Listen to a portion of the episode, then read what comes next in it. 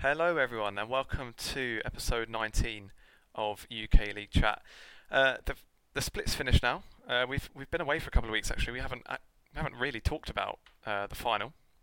Um, I mean, I think it's just because you know I got it right, but you know, I yeah, it might might be no comment.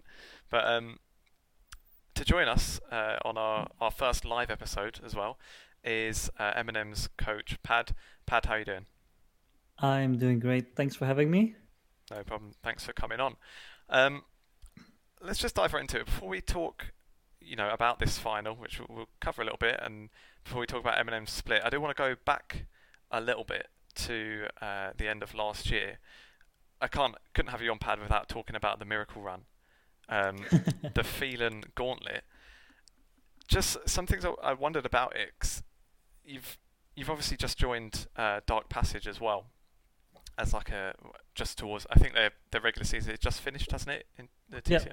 Yeah, yeah, and I kind of wonder what it's like when you when you do join a team that's obviously got coaches there already. Like with Phelan, I think it was it Connor was the head coach, and then you join. So what is it like? Is it difficult to work out your role when you do that? Do you have to sort of sit down with the coach that's already there and talk about this is what I'm going to do now, or is it? Uh, yeah, just wonder how that yeah. works. Sorry, no. I mean, um, usually when I'm brought in, it's because the situation is not optimal.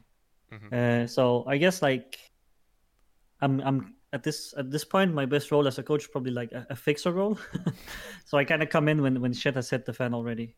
Yeah. Uh, and that means that I don't really come in and kind of like ask what I can do or how I can do it. I just come in and I do what I do. Yeah. Um, and in Phelan, uh, in Phelan, uh, I just it like I always have an unfair advantage. Like any coach who who is a who's a half decent coach, like with any sorts of game knowledge, have an unfair advantage to the coaches already there if, when they come in because they're not affected by feelings. They have like a fresh perspective on everything. They have like a good overview. And when you are, have been on a team for a full split, you tunnel vision on issues. Like it, it's it's normal. It happened for me to split when I was with MnM throughout the entire split post the split, I now know like how I could have handled stuff differently. But in the split, it's so hard to like get that distance from the issues and like kind of look at it objectively. So I think that's that, that's kind of that the huge advantage there is to to to bringing in bringing in an, a coach when it's not going well. And I also think that it, it could be like a really good thing to do if you are doing well, just to like optimize yeah. as well. Mm-hmm. Um, so usually I just come in. I have like obviously a fresh mindset. I do my stuff, and I, I, I do it different than, than most coaches. So so usually I just go in, and I mean, it sounds a bit rough, but I mean the usual the, the reason why I'm brought in is because stuff is not working. So I'm not really there to be super considerate of mm-hmm. the coaches who are already there. I'm there to make it work, and and sometimes it means that I have to kind of make sure that that it's done my way and not their way uh, yeah. And I think the first time I did it was a bit unpleasant, but but uh, if the end result like uh, is good, then mm-hmm. then it doesn't really matter. And obviously, I'm, I'm being humane about it as well, but but I'm not sugarcoating anything ever. Yeah. And I think um, the interesting thing as well is, like you said, is like you've kind of got to you, you when you when you're going into this role, you've kind of got to expect results as well because you've you've come in to get results. And so, for example, if that Phelan run didn't work out as well as probably what it would have done, you would have been probably the main blame for that because you've come in to fix that. But because obviously, so that's why you want it your way because you know that the the emphasis is on you due to the thing that has changed at that last moment. Um, is that roughly correct? Yeah, yeah, for sure. Because I mean, if I come in and it doesn't work, then I, then I want it to be my fault that it's not working. You know. Mm. I, I cannot. I, I would feel extremely bad if I came in and I just kind of let the other coaches take over or do their thing or like affect me, and that it kept being shit because like then then I wouldn't feel like I did my thing. And if I didn't do my thing, like it's fine. If if I fuck up, it's okay because I can learn from it. But if I allow other people to fuck up on my on my behalf, then I'm not okay with with mm-hmm. it. And I guess because I did wonder, like what you said before as well, that you're not really afraid to to maybe piss off even the other coaches. Obviously, it's not been working under them before you join. um, uh, feel, all right, thing is, so Connor was there as their coach before, and then he went with you to MnM. So I imagine it, it must have gone all right with him. I, I doubt you. You must not have been treading on each other's toes too much.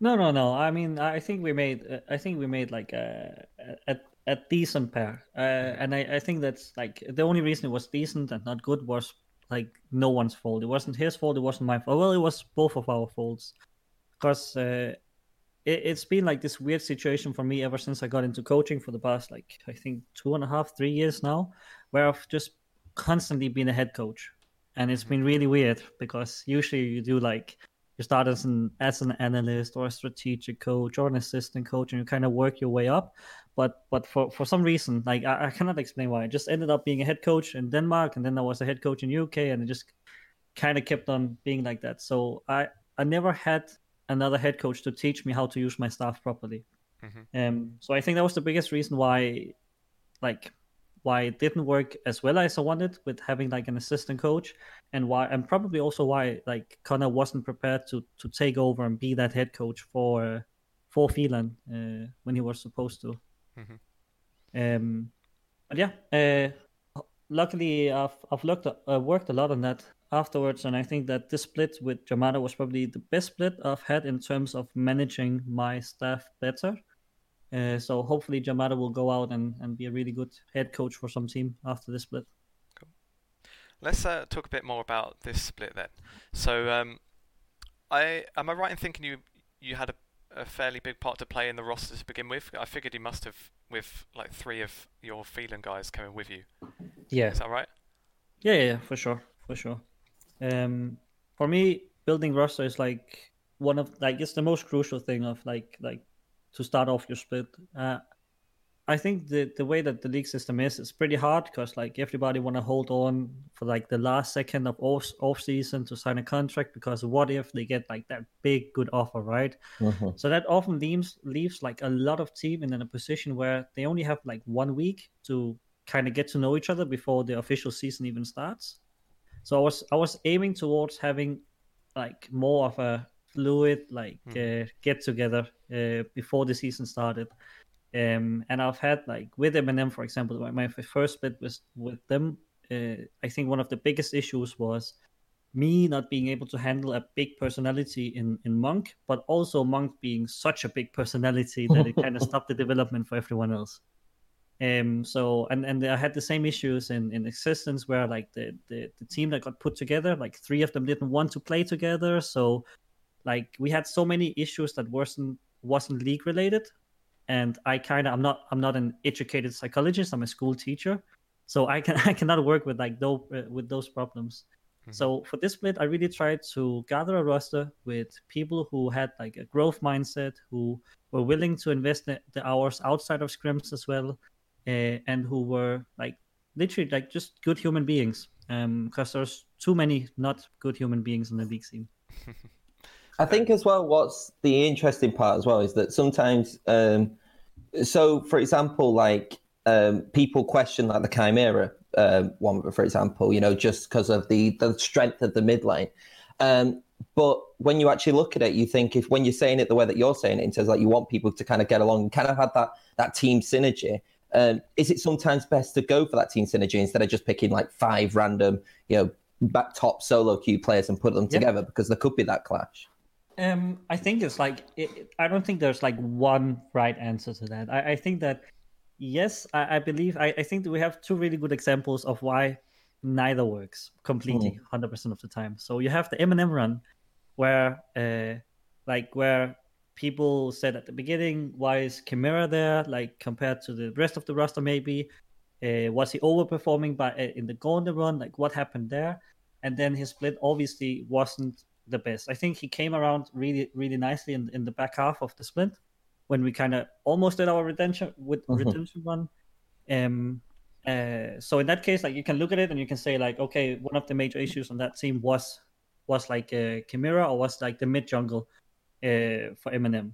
But obviously, with me having insight, it wasn't just the two of them. It was like yeah. a big a big part of it was on me as well because we were practicing like one play style for the entire off season, like since December, and we got really good at it. And no one like abused us in scrims. Like we were, we were shitting on like high tier teams over and over.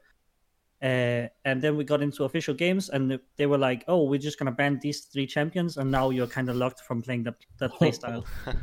and we were like, oh, right, okay, we are mongoloids, you know. So, um, so we had to to change our playstyle, and this is where I made like probably probably like like my biggest fuck up as a coach yet. It's not that this split was a failure, like a, complete failure. It was a failure, but it wasn't a complete one. But mm. I didn't recognize fast enough that that my two semi rookies, like Soft with two splits and Chimera with one split, didn't have the game knowledge, didn't have like the the, the years of experience to change to adapt to that playstyle fast enough without being you know, without me holding the hand you know like I, I, was um i was assuming too much that they would be able to follow it without my like without more guidance from me and that became like really really clear uh halfway through all of our losses and then we started working on it and it got a lot better mm. but that was for me like i didn't recognize that early enough so yeah you can definitely look at it and say it from an outside perspective uh, bringing in Chimera as like a good personality or good for like the synergy within the team. Uh, maybe a player like Adept would have been better, a, better fit, or like a, a prodigy from somewhere else. Uh, but I think that that a lot of this was on me. But at the same time, I also think it could have worked with like a prodigy mid laner. At the same time, on the other hand, you can look at a roster like Nordavind from uh, the Nordic League. Yeah, five massively big players. You know, like Vaysor, big top laner. Aesthetic just came from France. Insane player. Chris Bergen at the end. At the end, like most hype support. And they go on and they shit the bed completely, you know? like, uh, we actually have the best player results. wasn't even the best player wasn't even there. He was on loan at Barrage at that point. yeah. yeah, that's the thing. It's, yeah, it's, it's so insane. Yeah, so so both of us finished fifth. So I guess like you can say like neither one works all the time, but I think I could have made mine work if I was a better coach to split. Mm.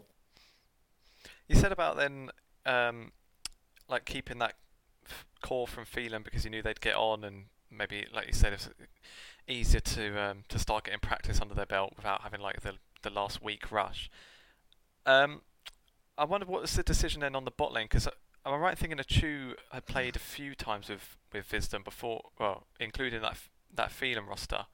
Yeah. Um, I think he played with him two or three times, and then obviously he he didn't uh, go with you to MNM. What were your thoughts around that? Was that was that his decision? Was that your decision, or?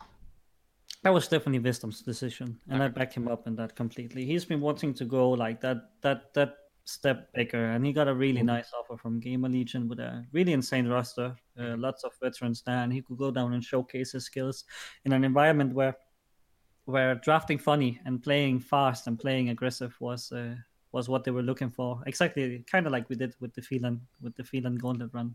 Mm-hmm. Um, so that was a perfect opportunity for him. I was really sad to lose him, but uh, we ended up with the Fires, who who were different from Wisdom, but I would say like not not worse in any means, just just very different. And it mm-hmm. and uh, that that was good for me because I, I, I, grew as a coach throughout the split as well. I learned different, I, I improved on different play styles. So I'm not just like a one trick, go fast, draft funny kind of guy. Um, but but can also go like more mainstream, play a bit more of like the, the the Korean macro stuff like that, which is which is okay. I don't think the game is meant for it at this like right now, mm. but but once uh, once that becomes meta again, I'll definitely definitely be more mm. suited. And then how was it then, obviously, to finish it off with Mummus? How how good was it to get Mummus back kind of in MNM? Because I personally, I felt that that guy could have gone to a, a bigger side. Like, no no yeah. offense and stuff like no. like an EU Masters competing side. The guy was, I thought, actually pretty good in Brazil. And yeah. then once they got promoted, he, he wasn't there, which was quite unfortunate, I thought, at the end. Yeah, yeah, I mean, I, had agree. I think Mumus and uh, I think Mumus and Nacho were the two most consistently performing members on my team this split.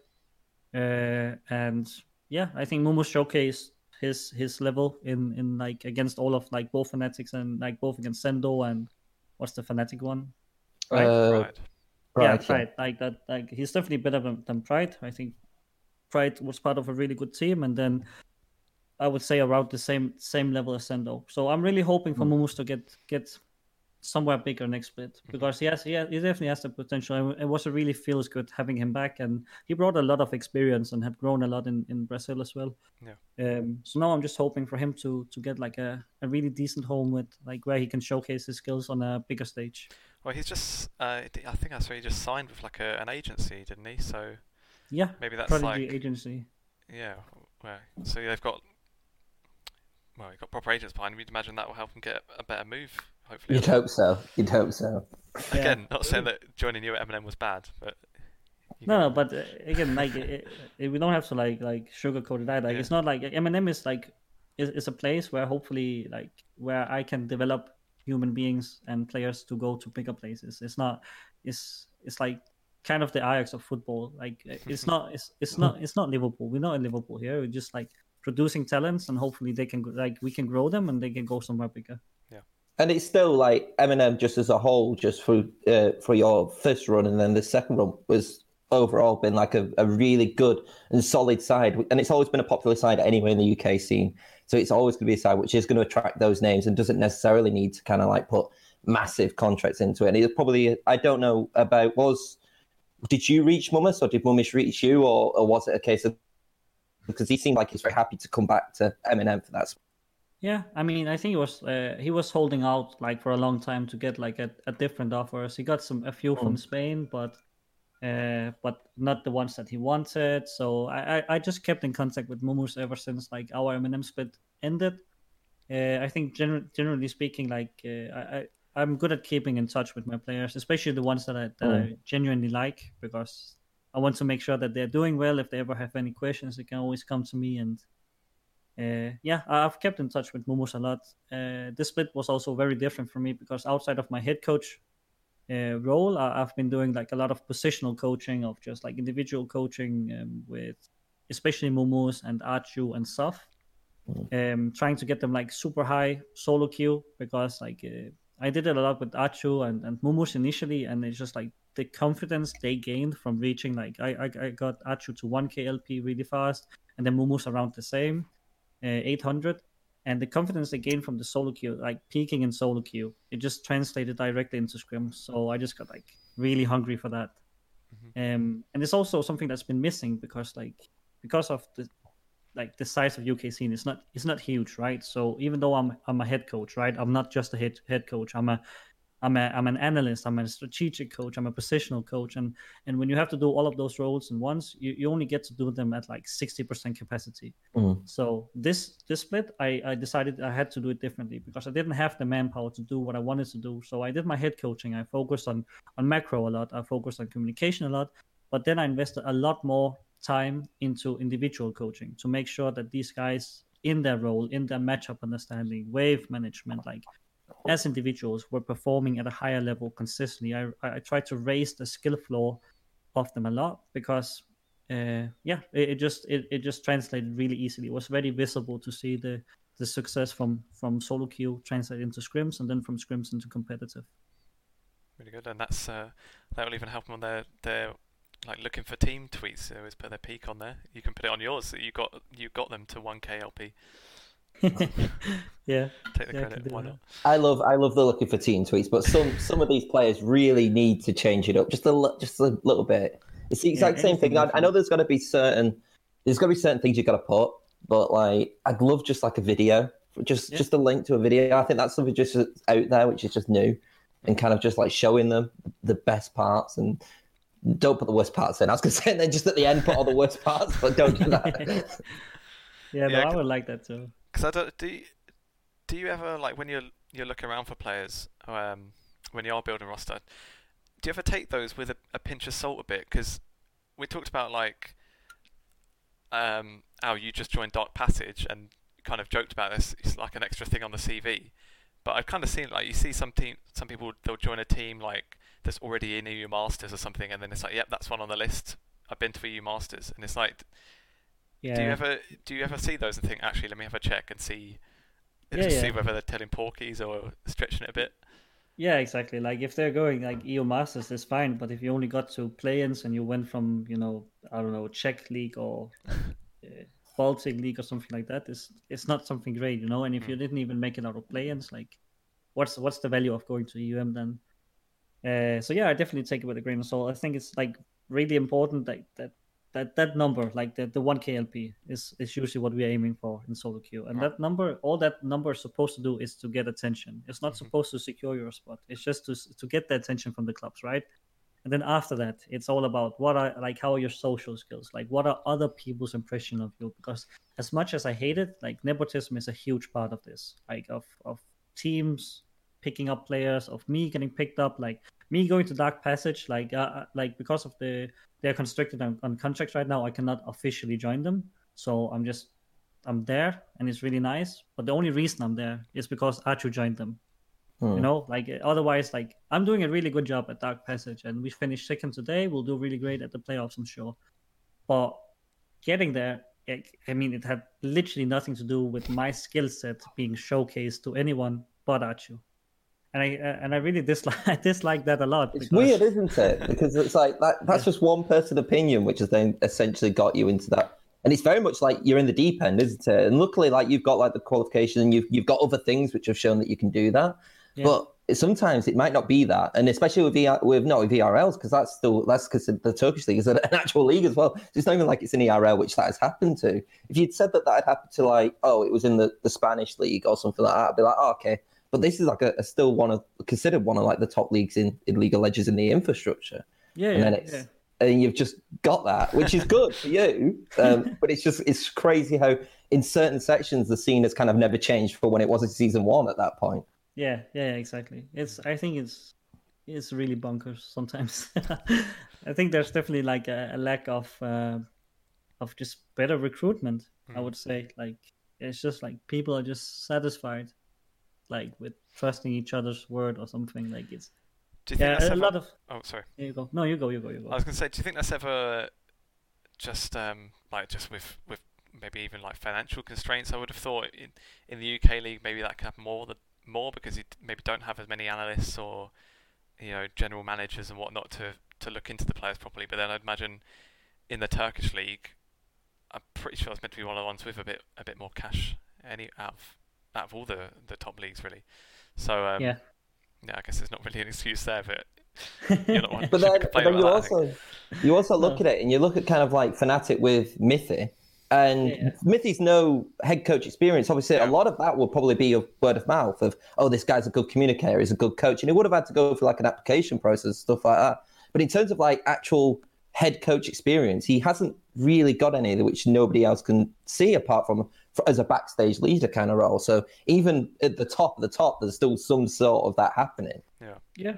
Yeah. I mean, for sure. And I think it's also like I think the the head coach role is extremely fluid, though. I mean, it, it varies from team to team, like what kind of a coach that is, like what are the, like what is he, what are his responsibilities within the team. Like I said, like for me, this split, I decided that my head coach role was a focus on macro communication and the social, and then indiv- the individual one. So it's like at this level at least the head coach role is whatever the head coach makes it to be or whatever like um, resources he has available to him um, and i think in, in terms of Mithy joining Fnatic i think he already had like that playing coach kind of Mhm. like Mm. a thing going on for him and uh, back in csm as well so i think he was a really good fit but i think i definitely think that like yeah i, I envy anyone who has like uh, a broader staff to work with because Well, I, I think that yeah you go you go You look at like uh, Barrage, for example, and I, I guess in that it was different with MnM compared to what it was like at, at Barrage, where they have like the performance coaches, and they do seem to have like quite a,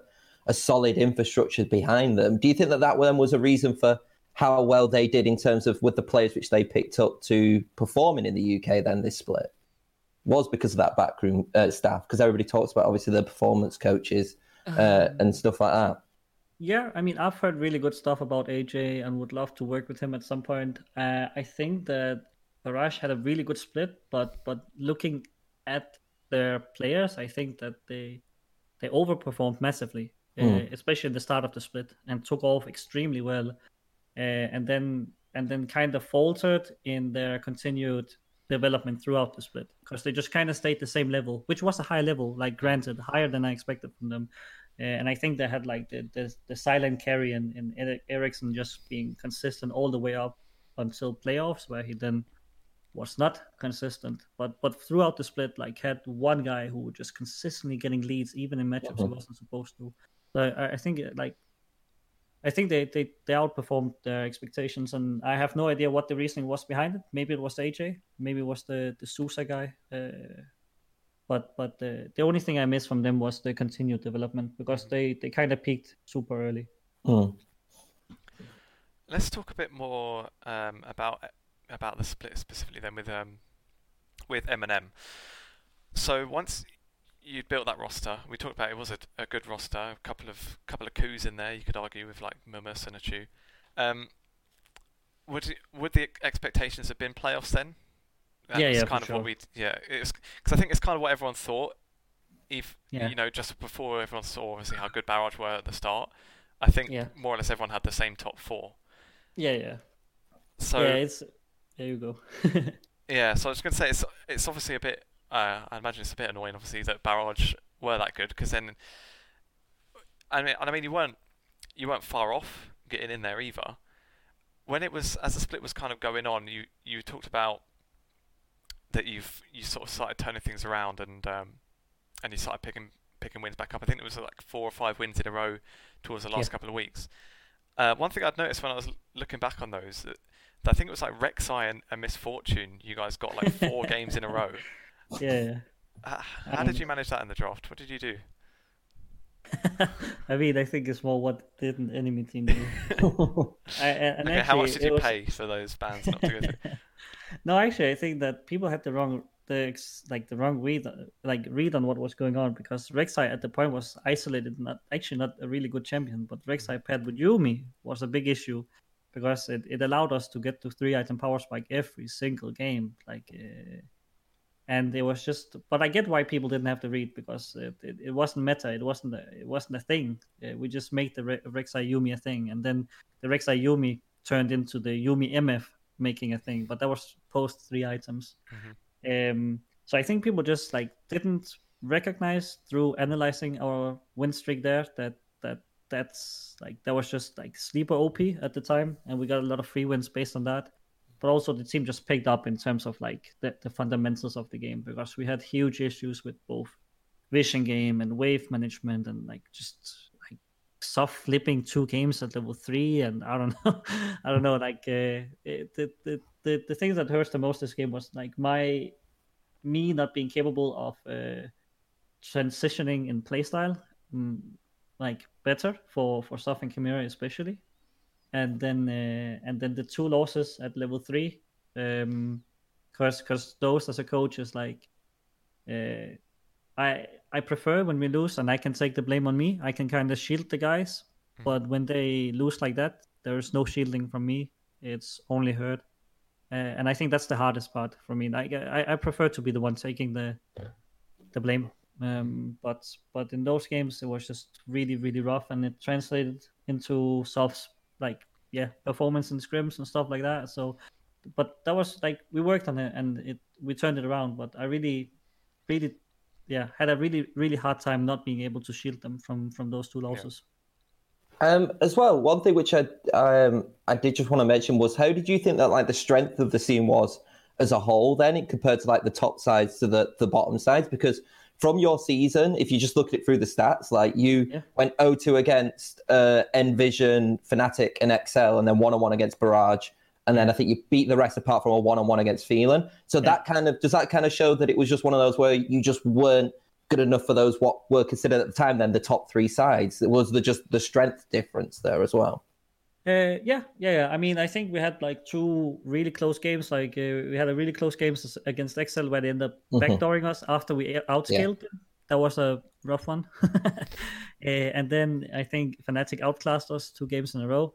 Uh, then I think Barrage outclassed us in the first game, and then I think, unfortunately, the one team that was supposed to be like our rivals, uh, be the close match, the close matchups, be the exciting matchups, uh, in Envision, they just had our number in both games. Mm. Like, there's nothing to say there outside that they were they were just a better team on on both days, and probably like throughout the split as well. Ah, didn't like in the, it definitely in the split as well. And I think as well at that point, I think because it was it was um, because you were still kind of in contention in this weird, like it could have got to a point where Fnatic weren't even in the playoffs if something yeah. horrible had happened. Um, and then I think you were playing Envision, weren't you? And, and that was kind of like the game to decide. I think if you we had to win that, yeah, yeah, if you had to win that, and then I think Envision could have then lost the other, and if you had won the other one against, I think it was Fnatic. Then Fnatic, Fnatic yeah, yeah, so so it, the run was there, but then was yeah. it after that Envision game? Was it kind of like oh, that's it. You know, just mentally, would it have been difficult to then have picked those players up really for that Fnatic game, or was it kind of like let's just try and do our best? No, I mean we definitely went in with let's try and do our best kind of mm. kind of attitude. Like we we were all like really good at just like we were generally really good at just handling tilt or frustrations. Well, we were good at. We had one time where we were not good enough at airing our frustration, and it turned kind of heated. But after that, after that time, we were extremely good at catching the like catching the frustration building up really early on. Um, hmm. So none of none of us were like, like super angry or like tilted at each other after Envision lost. It was just we just got run over and it fucking sucked. But, yeah. but but but it was what it was, and and we couldn't change it. So there's no point being like salty or anything about it. So we just took the loss. Everybody was a bit sad. Uh, we we chilled. Uh, like we we had a really good split in terms of like making sure that we we had the social side fixed. So we did a lot of like playing Jackbox Party mm-hmm. was called at the start of the split, and after that we just watched a lot of like LEC, LCS together, ERLs to improve. Um, so it, it, it wasn't it wasn't super bad after the uh, Envision loss. Uh, fuck, it was really fucking bad, but but not in terms of like tilt within the team. It's yeah. like we were on such a high momentum, mm-hmm. and that that game was so anti-climactic that that yeah. Uh, the thing, that's the point as like a coach, isn't it? Sometimes as well is that you've kind of got to you, have got to realize you're not going to win them all apart from Excel, but then they didn't win the big one anyway, so it didn't matter. So, uh, like, but like you've got to kind of realize that like you're not going to win every game, and then you accept the loss, and it, it's not really like being salty; it's accepting the loss and analyzing it, and then trying to do that better, isn't it? And and, and you're learning from sometimes defeats like that, whether it be from um, an actual game side of it, or whether it be from a mental side of it, to do with to deal with players or to deal with yourself at some points as well. So a lot of it, I guess, is mentally as well, not just actually preparing for these games and going in. Hmm. Yeah, yeah, for sure. Like, no matter what sport you're doing, you always learn like ten times more from losses mm. than you do from win- wins. Like, you you barely barely ever wi- like uh, learn anything from winning because you're doing stuff right, you know. And that's why like in an ideal world, you lose two out of three scrim scrim games because mm. then you're getting punished in the areas you have to get punished on. So like all of these, like I remember a lot of teams going on like Twitter and being like, "Oh, we had 20-0 in scrims," and then they go official games and they get clapped. And that's actually what happened to us this season as well, because in off season we were shitting on teams left, right, and center, and we weren't being exposed. Uh, and then we got exposed, and then we sucked. um, so we didn't lose enough in order to learn enough, and that ended up hurting us a lot. Talking about that uh, that last game against Fnatic, you said that they the, the, players kind of wanted to give it their all, uh, you know, in that final game. Was there any uh, any part of you guys that, that thought about just doing a full fun game? Like I think we saw, I think it was Demise was it their last game? They were like going off road and whatnot. Because I've I've seen arguments before that, especially for example against Fnatic, who were they were in the playoffs at that point, but then they were still fighting for seeding, and obviously, basically yeah. giving them a free win would actually have implications for playoffs. So I've seen the argument that you know teams should never do that because it it can you know even if their season's over, it can still affect elsewhere. Yeah, yeah. Do you have any any thoughts on that, or was that not something that really crossed the mind for you guys? No, no, I'm a, I'm a footballer. I came from football. I played football 15 years, and my professional integrity will never allow for mm-hmm. for for shit like that. Like that, that, like people who do that tilts me off the planet. Because, like you said, they were fighting for seating, right? Yeah. Like, yeah. and and Envision were were affected by this by this seating. And and if we if we go in and we troll, and then we're like, then we're just saying, you know, fuck you guys, you don't deserve a chance. Like mm-hmm. we take it out of your hands. Uh, and and I would I would never do that. I had I had a case once. I won't mention names, but but that player I will never be working with again. Where where, we, where we had a chance. If if we won, if we won, we played we played a really good team in the playoffs. If we lost, we played a bad team in playoffs, or not a bad team, but a team that was on paper worse than us. Uh, and uh, we all agreed that we wouldn't we wouldn't lose like we wouldn't lose on purpose mm-hmm. to, to get the worst team everybody agreed we would go in we would give it our best and this one guy went in and like I've never seen a more obvious intentional feed in my life. Uh, and we we lost the game and we got to face the the worst opponent and luckily we lost against them because I, I, would I, it's, yeah that's wow. I, I, yeah people who do that don't deserve to play any kind of competitive mm. sport yeah because at the end of the day you aim to be your best don't you yeah Sorry. yeah if you if you want to win, you need to beat the best, and if you're mm. not willing to beat the best, if you want to go like yeah, then just I don't know, go play Tetris or something. I don't know. Yeah, because like the oh. argument I see it the most is is with like many G2 in like the LEC, and it seems to happen like every split pretty much now. They get they just like stomp it at the start, secure first place, and then just shit the bed. Well, they just they just don't clearly don't care, uh, yeah. and they kind of looks like they get a pass fix. It's like their that's their brand. They're they're, they're all taking the piss anyway. But then it does like they'll be playing against teams fighting for the last playoff places, and it actually can have bigger implications. Yeah, I think yeah. that's a, a good take. I I not I don't think I'm really a fan of it. Yeah. I'm definitely not, and I think even on G2's part, I think like that the branding would be perfect for like the evil geniuses, right? Like, because that's that's kind of what they're doing as well. It's just, I mean, I get it because I it's like it's it's really disrespectful what they're doing to mm-hmm. to every other team who, who are fighting to have a chance. But at the same time, like they they are just so much better. And if they're not mm. supposed to have fun ever, like if they're not supposed to, mm. yeah, I I, I kind of get the in between. It's just the implications it has for other teams will always put me on that side of the argument. Yeah. I think the only time that it's ever really annoyed me, it was actually really recent. It was the it was the Fnatic Mad game with the emotes, and I I hate emotes in a competitive game. And that it really it it like when they're taunting and they're not even bother hitting them, and it's like like this is a this is a playoff series match. Yeah, you shouldn't really be doing. For me, you shouldn't be shouldn't be doing that. That's like um, it's the same reason why I don't like Neymar in football doing like you know tilt the worlds and everything. Yeah. You know, just to mock a player essentially, not to not to actually add anything to the game, but it's kind of just mockery and whoever whoever enabled emotes should get rid of that. Just, I hate, but fans love it, and that's the issue as well. yeah, when, when of... Bwipo did that, there's like someone like mm-hmm. checking the books at Riot was like got a big grin on their face. I'm sure they sold a fair few emotes that weekend. but it's that because fans do actually love it as well, and it, and it yeah. is kind of getting that balance of yeah, you want to be entertaining as well, but you've got, still got to have like professional integrity. Mm-hmm. Yeah, exactly. Yeah, with like the wonder paint things and all that. Like, yeah. Mm-hmm. Um, so yeah, I think that's fair enough. I think that's good on you guys not to just give up the last match. And I imagine, you know, against Fnatic as well. Like, who's going to do it against the top team? If you just if you just piss about, you're going to get absolutely smashed, and you just look stupid anyway. Like, yeah, I think that would just be a, an even weirder time to do it, really. Unless you win it, then you're genius. yeah, and then Fnatic, well, then their confidence is gone, and XL do go.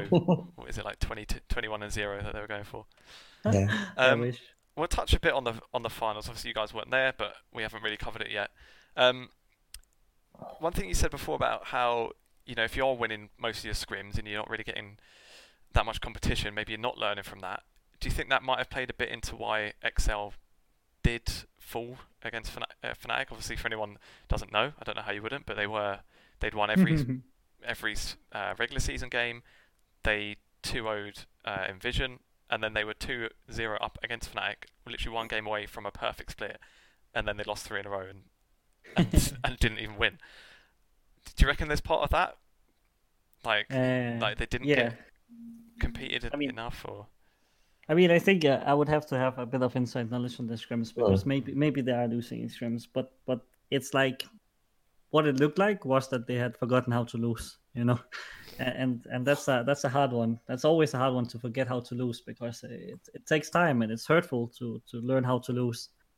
Uh, and it couldn't have come at a, at a more awful time. I, I mean, and I, I, honestly think that any other time during that season, like no, no, that that finals, getting the loss would have been better for them. Like uh-huh.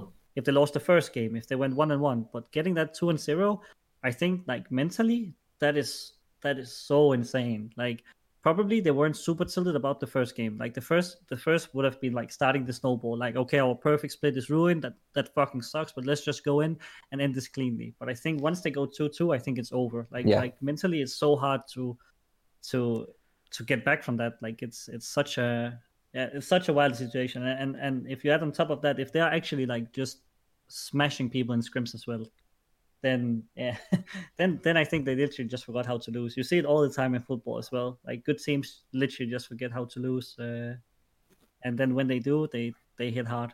Mhm. But I think uh, go but but with that said, going into EUM here, I think that they are the better team than than Fnatic as well, for sure. Like big time. Yeah, I think as well what what surprised me as well is I think actually to be fair we have to give a bit of credit to Pride. Pride probably had his best games for Fnatic in the finals at that Yeah, point. yeah, yeah. Um, and he, he really kind of showed uh, finally, I think, why like Fnatic really picked him up. Um, and it did feel just a little bit like as soon as they got that that loss, that the coin had just flipped. Like Fnatic were out for blood, and I think I think because Fnatic then knew how to beat them, um, I think that gave them more confidence because they, they were the team to beat them, and it wasn't just like if they say say if XL had lost to like Phelan or or to you guys. I don't think that XL wouldn't have been mentally hit as bad, like you said, throughout the season. Uh, where because, like you said, it was in the finals. XL were like, "Oh no!" And then there's obviously like there's the means of like XL never beating Fnatic Rising basically in it, since the UKLC began. Um, and then it just it cumulated to something just great. like to be fair, like and I I love a reverse sweep, and I actually I you know I really think if you had to compare the two sides, like, I think XL is the best side. But I think even if you look at EU Masters, I know we're not covering it a lot, but that first seed really has hurt. I think XL's Mhm. chances. Where if you look at Fnatic's uh, group, the the two sides are kind of Yeah, yeah, um, a little bit more difficult for them, really. yeah. Agree. Yeah, I agree. That's gonna be really good. I'm looking forward to it. Yeah. Um, okay. Uh, one thing I want to say. So, if you guys had made it in um, to playoffs, it probably would have been like in, in that fourth spot when we look Yeah. at like uh, where the other teams were. Uh, that would have put you against Excel, obviously, for the the semi final anyway. Do you reckon you guys would have done a, at least a better job than Envision? How how do you think you would have been over a, a best of three? Did you see any of the cracks Oh. in Excel's armor? Did you Yeah, have any I mean, you had done? I, I- I saw the I saw the cracks, but I'm just not sure if we were good enough as a team to punish them. Like they they were extremely good at just like playing. Like they had a good objective setup. They were always like ahead of time on objective setup in terms of like vision, vision setup, uh, uh, fixing the wave, stuff like that. They were always on. And I think that they had two downfalls in the in the in the in the main split. Uh, the one was that Taxa would consistently go top level three and and either die or get a kill. So like they had an easy read that they didn't fix for the entire like normal split. And then the other one that they contested every single objective. And I think that if you as a team were good enough at drafting and playing at objectives, you had huge openings to punish them because they would literally contest objectives. So if you're better at setting up for objectives, if you're better at fighting and skirmishing around objectives, then you could beat the beat X, uh, beat Excel for sure. Uh, if we were good enough in playoffs to do that, I'm not sure because even when we were about to take the win against them, it was in a game where we literally just like outscaled them and they trolled after getting a lead. So it wasn't like a lot on us doing extremely well. Like we played really well from behind. Don't don't, don't get me wrong, Mm. but, but that game was theirs to lose, not ours to win. Uh, and and I think uh, and I think that we would have uh, had to come up with something special to like to contest them consistently in those three games, uh, if you or two games if you wanted to go there. Yeah. Uh, it it would have been possible, but we would have like we definitely had to pull a, like a rabbit out of the hat. hmm And then um, and then Fnatic did when they were two games down, pulled a rabbit out of a hat. I think. Really Um, did, yeah. what if if you were like in the Excel camp, um, going back to that final, and you're you're two zero up, and then it gets back to two two, like what do you even tell the players at that point? Like, because you Don't you in. how their mental is like. don't in. Uh, you know the weird part is I know they could win, win it. You know how I know this? Because I went to Dream. No, not DreamHack. What, what is it called? I I I sixty something. I, Insomnia. I don't. Insomnia. Oh, yeah. yeah. yeah, yeah. I went to Insomnia, right? With a with a Danish team that was supposed to be a Danish team, but in the end, like our top laner ended up backing out, and we had to use like a Diamond Five support for top lane. And we went to Insomnia as a Danish team, and we got to the final, and we played Excel before they were, you know, in the LEC. Mhm. Uh, and we were down 0-2. They had won every game that entire land. we were down 0-2. We got to 2-2. And then we lost game five. so um, so uh, I would probably go in and I would remind them of that time because at that time Texas was still playing Yeah. on on Excel. So um, probably that. Yeah, because I remember like I, I I don't remember where it was. It was on like it was on one of the broadcasts, some final, some point, um, and they'd given a stat on. I think it was, I want to say it was TSM against Team Liquid, from like 2018. I think when it was like TSM were 2-0 up and then Team Liquid reverse swept, yeah, yeah, and um, they said it on there like when it when it got to 2-0, like f- for the amount of games where that had happened, like amount of best of fives where it was one side was 2-0 up and then it got to 2 all. Like the team that was started behind almost always wins, which Yeah. isn't really surprising at that point they're going to have such a huge mental advantage. And you know the other team, in this case Excel, are surely going to be like second guessing everything they've been doing. Like Yes. yeah, like all the good work they've done this split. As it does it mean anything now? And yeah, it's crazy. Like Yeah, Fnatic it's really just bad. cannot lose to Excel in the finals. It's, It's just like nuts. um, it's league is by no means a momentum based game the same way that CS:GO is, but it's, it definitely has momentum, uh, and it cannot be underrated because that right there is all about momentum. Like Yeah. once you lose that, it's it's so hard hard to find your footing again because, like you said, when you're when you are doubting your fundamentals, then you're not playing your fundamentals right. And, and then you want to do stuff differently, but you haven't practiced doing stuff differently. So instead of doing the stuff that you know that have been winning the entire season because you lost two games with it, you're now trying to do something uh, completely out of the like completely out of your comfort zone and then it becomes like a very big coin flip game i think And I think as well, we've just I don't. This is just from like just from listening to other players and speaking to other players as well. When when it is a series and you've you've lost, so when if it went like one one, uh, two one, two all, kind of that. Um, because there's not that slide down, it's quite easier to pick yourself back up. But because it was two losses in a row, especially at that point, um, it kind of puts more pressure on you to, I think, to succeed for the third one.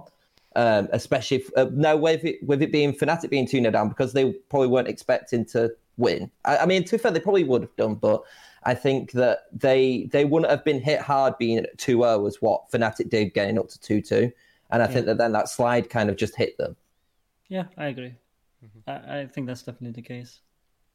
But hopefully like i I mean even with that loss hopefully like if, if the, the bt ex- ex- excel players can take anything from a loss like that then moving forward forward like it's gonna be it's gonna be really good for the future Yeah, I think this will be better for them in the end. I would have actually now looking at it retrospectively, I, I'm actually glad that they, or maybe prefer them not to have lost the series in the all. I do think they were the best. They do. I do think they were the best side in the UKLC as a whole. But the mm. fact that they got those losses will will make them realise that actually every game you you can lose, and so hopefully they take EU Masters a lot more seriously because you had that doubt, and we were discussing this before the finals. Is that if that side did go undefeated, we don't know the scale of actually where this side is in terms of a pros and a cons compared to the other EU Masters side because we don't know who the who's better than them or who they're better than at that point because there's no comparison with a side which is undefeated at that point apart from the fact that oh they're probably really good but if the UK seems like the sixth best league at that time then you don't actually know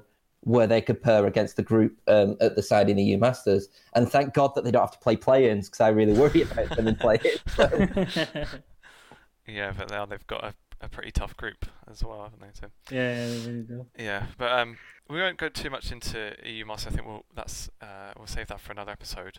Um, but before we, we kind of finish up on this one, um, we can talk a bit more about um, you going to Dark Passage now. You mentioned that it was uh, kind of mainly through Achu that you got on there.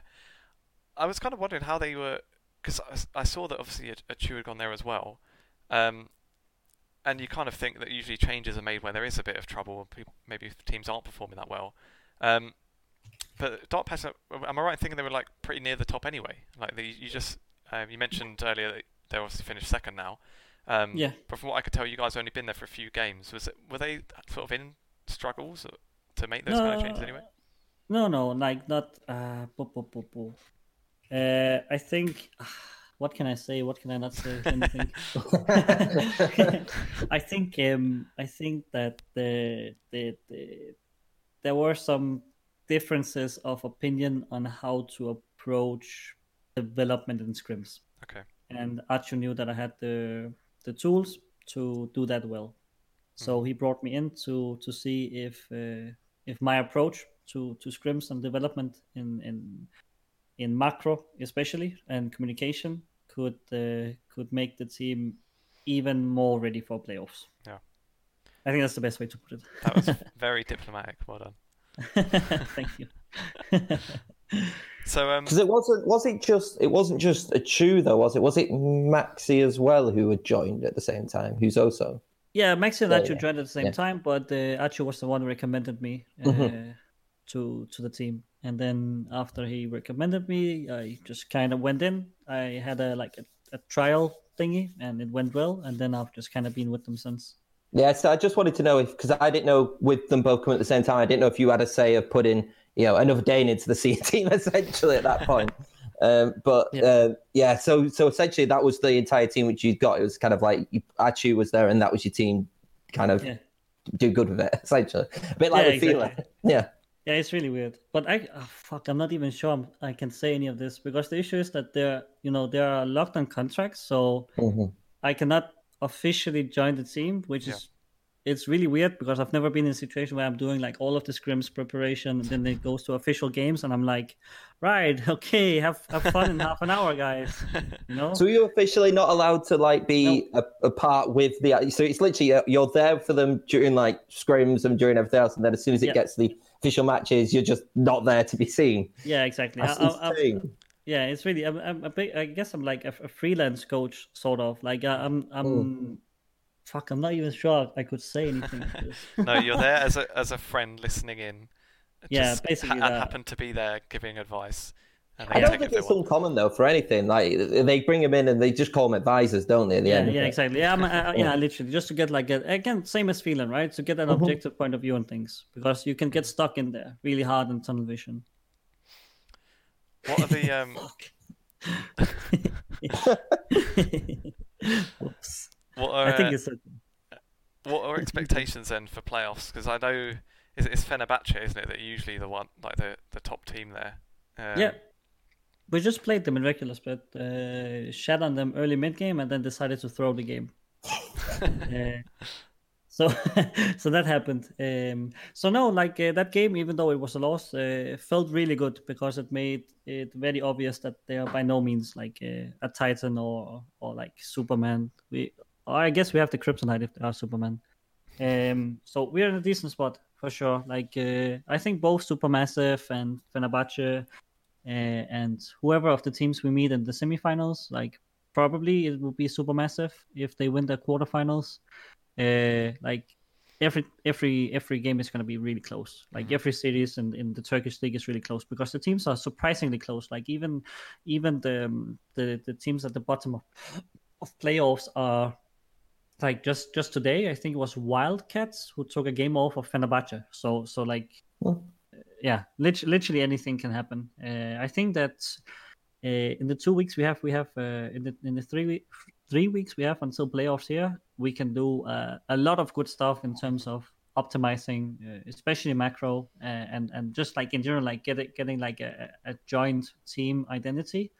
If we can do that, then I think we'll be in a very very good spot for playoffs. So then you were saying about as well earlier, like on MnM, maybe you would obviously didn't have quite the number of staff that you'd want, and it's not really MnM's fault. We- Maybe in the UK league, there's just not that, um, not that f- those finances available. Is have you know have you got like a bit of a bigger team then, or is there more analysts and whatnot around uh, at Dark Passage Uh, for you? Well, n- no. Uh, Do you just what I th- do you think it's a you thing, Pad? At this point, do you think they're just all the staff are leaving at this point?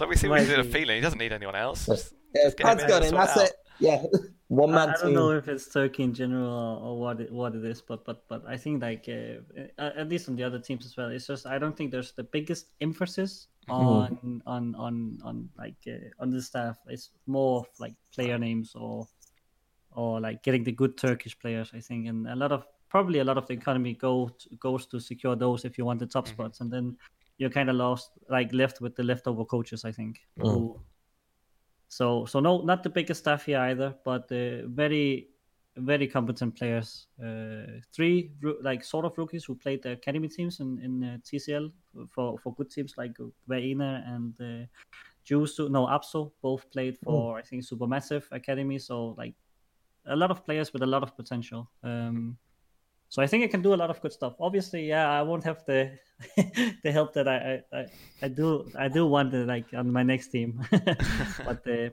but but these players are extremely good, and I think that what what I what like the tools I have will should be enough mm. to secure them a good playoff position. Yeah. Do you think then, because of that, that the players are a lot more competent in Turkey then? Because I don't know, I feel like some players might be might rely too much on a coach and kind of expect all this infrastructure, especially I think not right now, but I think as it's going on in probably about three or four years, like you would probably expect a lot of even ERLs to have that infrastructure.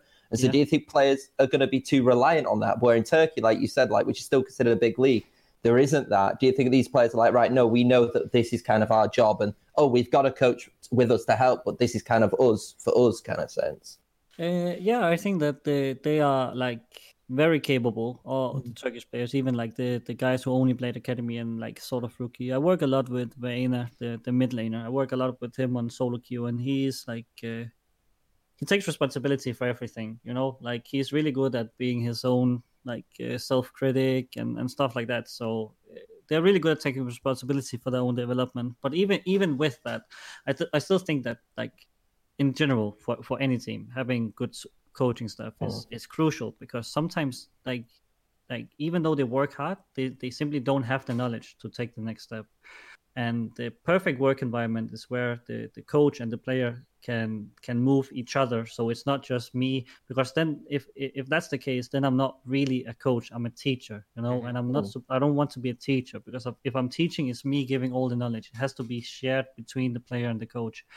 Uh, and i think that's the ideal growing uh, growing environment when you have players and coaches who can be sparring partners for each other and help each other grow. Um, and I think that that I can do that for any level of team, but I would love to do it where I would have like where I could go into more specifics on what I want to be hmm. developing because as a head coach I have to develop everything and and it's you know it's like having too many balls in the air trying to juggle them all it's it's not going to be efficient mm-hmm. um, yeah so I'm doing my best to make it as efficient as possible. But if like I'm I'm always disappointed in, in like, not disappointed. I love developing, but I'm always disappointed with how much I can develop players because I know that if I had the time, if I had the resources, I could do so much more. Well, what you do then, it will, you, you you'll win playoffs, and then we'll see you at MSI, and then that will get you that will get you the, the bump to LEC, and then then you'll get the uh, the team you need. Your yes, CV please. will be looking for an org which can supply me with a team.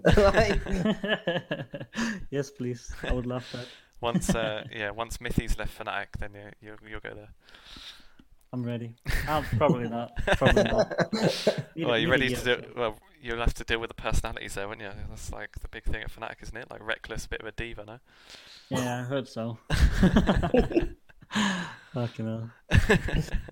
I think uh, I think on that we're probably good to finish up. Any any last words, anyone, before we finish? No, just thank you for having me. It's always nice just sharing stuff and helping out wherever. Like, uh, thanks for coming on. Is, uh, yeah, of course. And um, yeah, as we close out, then as as always, you know, anyone that's listening to this, uh, once it's re-uploaded elsewhere, it's going to be on YouTube. If you're watching there, you can subscribe. If you uh, if you listen on Spotify, you can follow. Um, this is the first live episode. We've got a few people watching on Twitch. If you're watching on there, then uh, you can drop a follow as well. And um, if you're interested in following any of us, our uh, our Twitters are all on the screen as well. Uh, so yeah, that's it. Thanks for listening.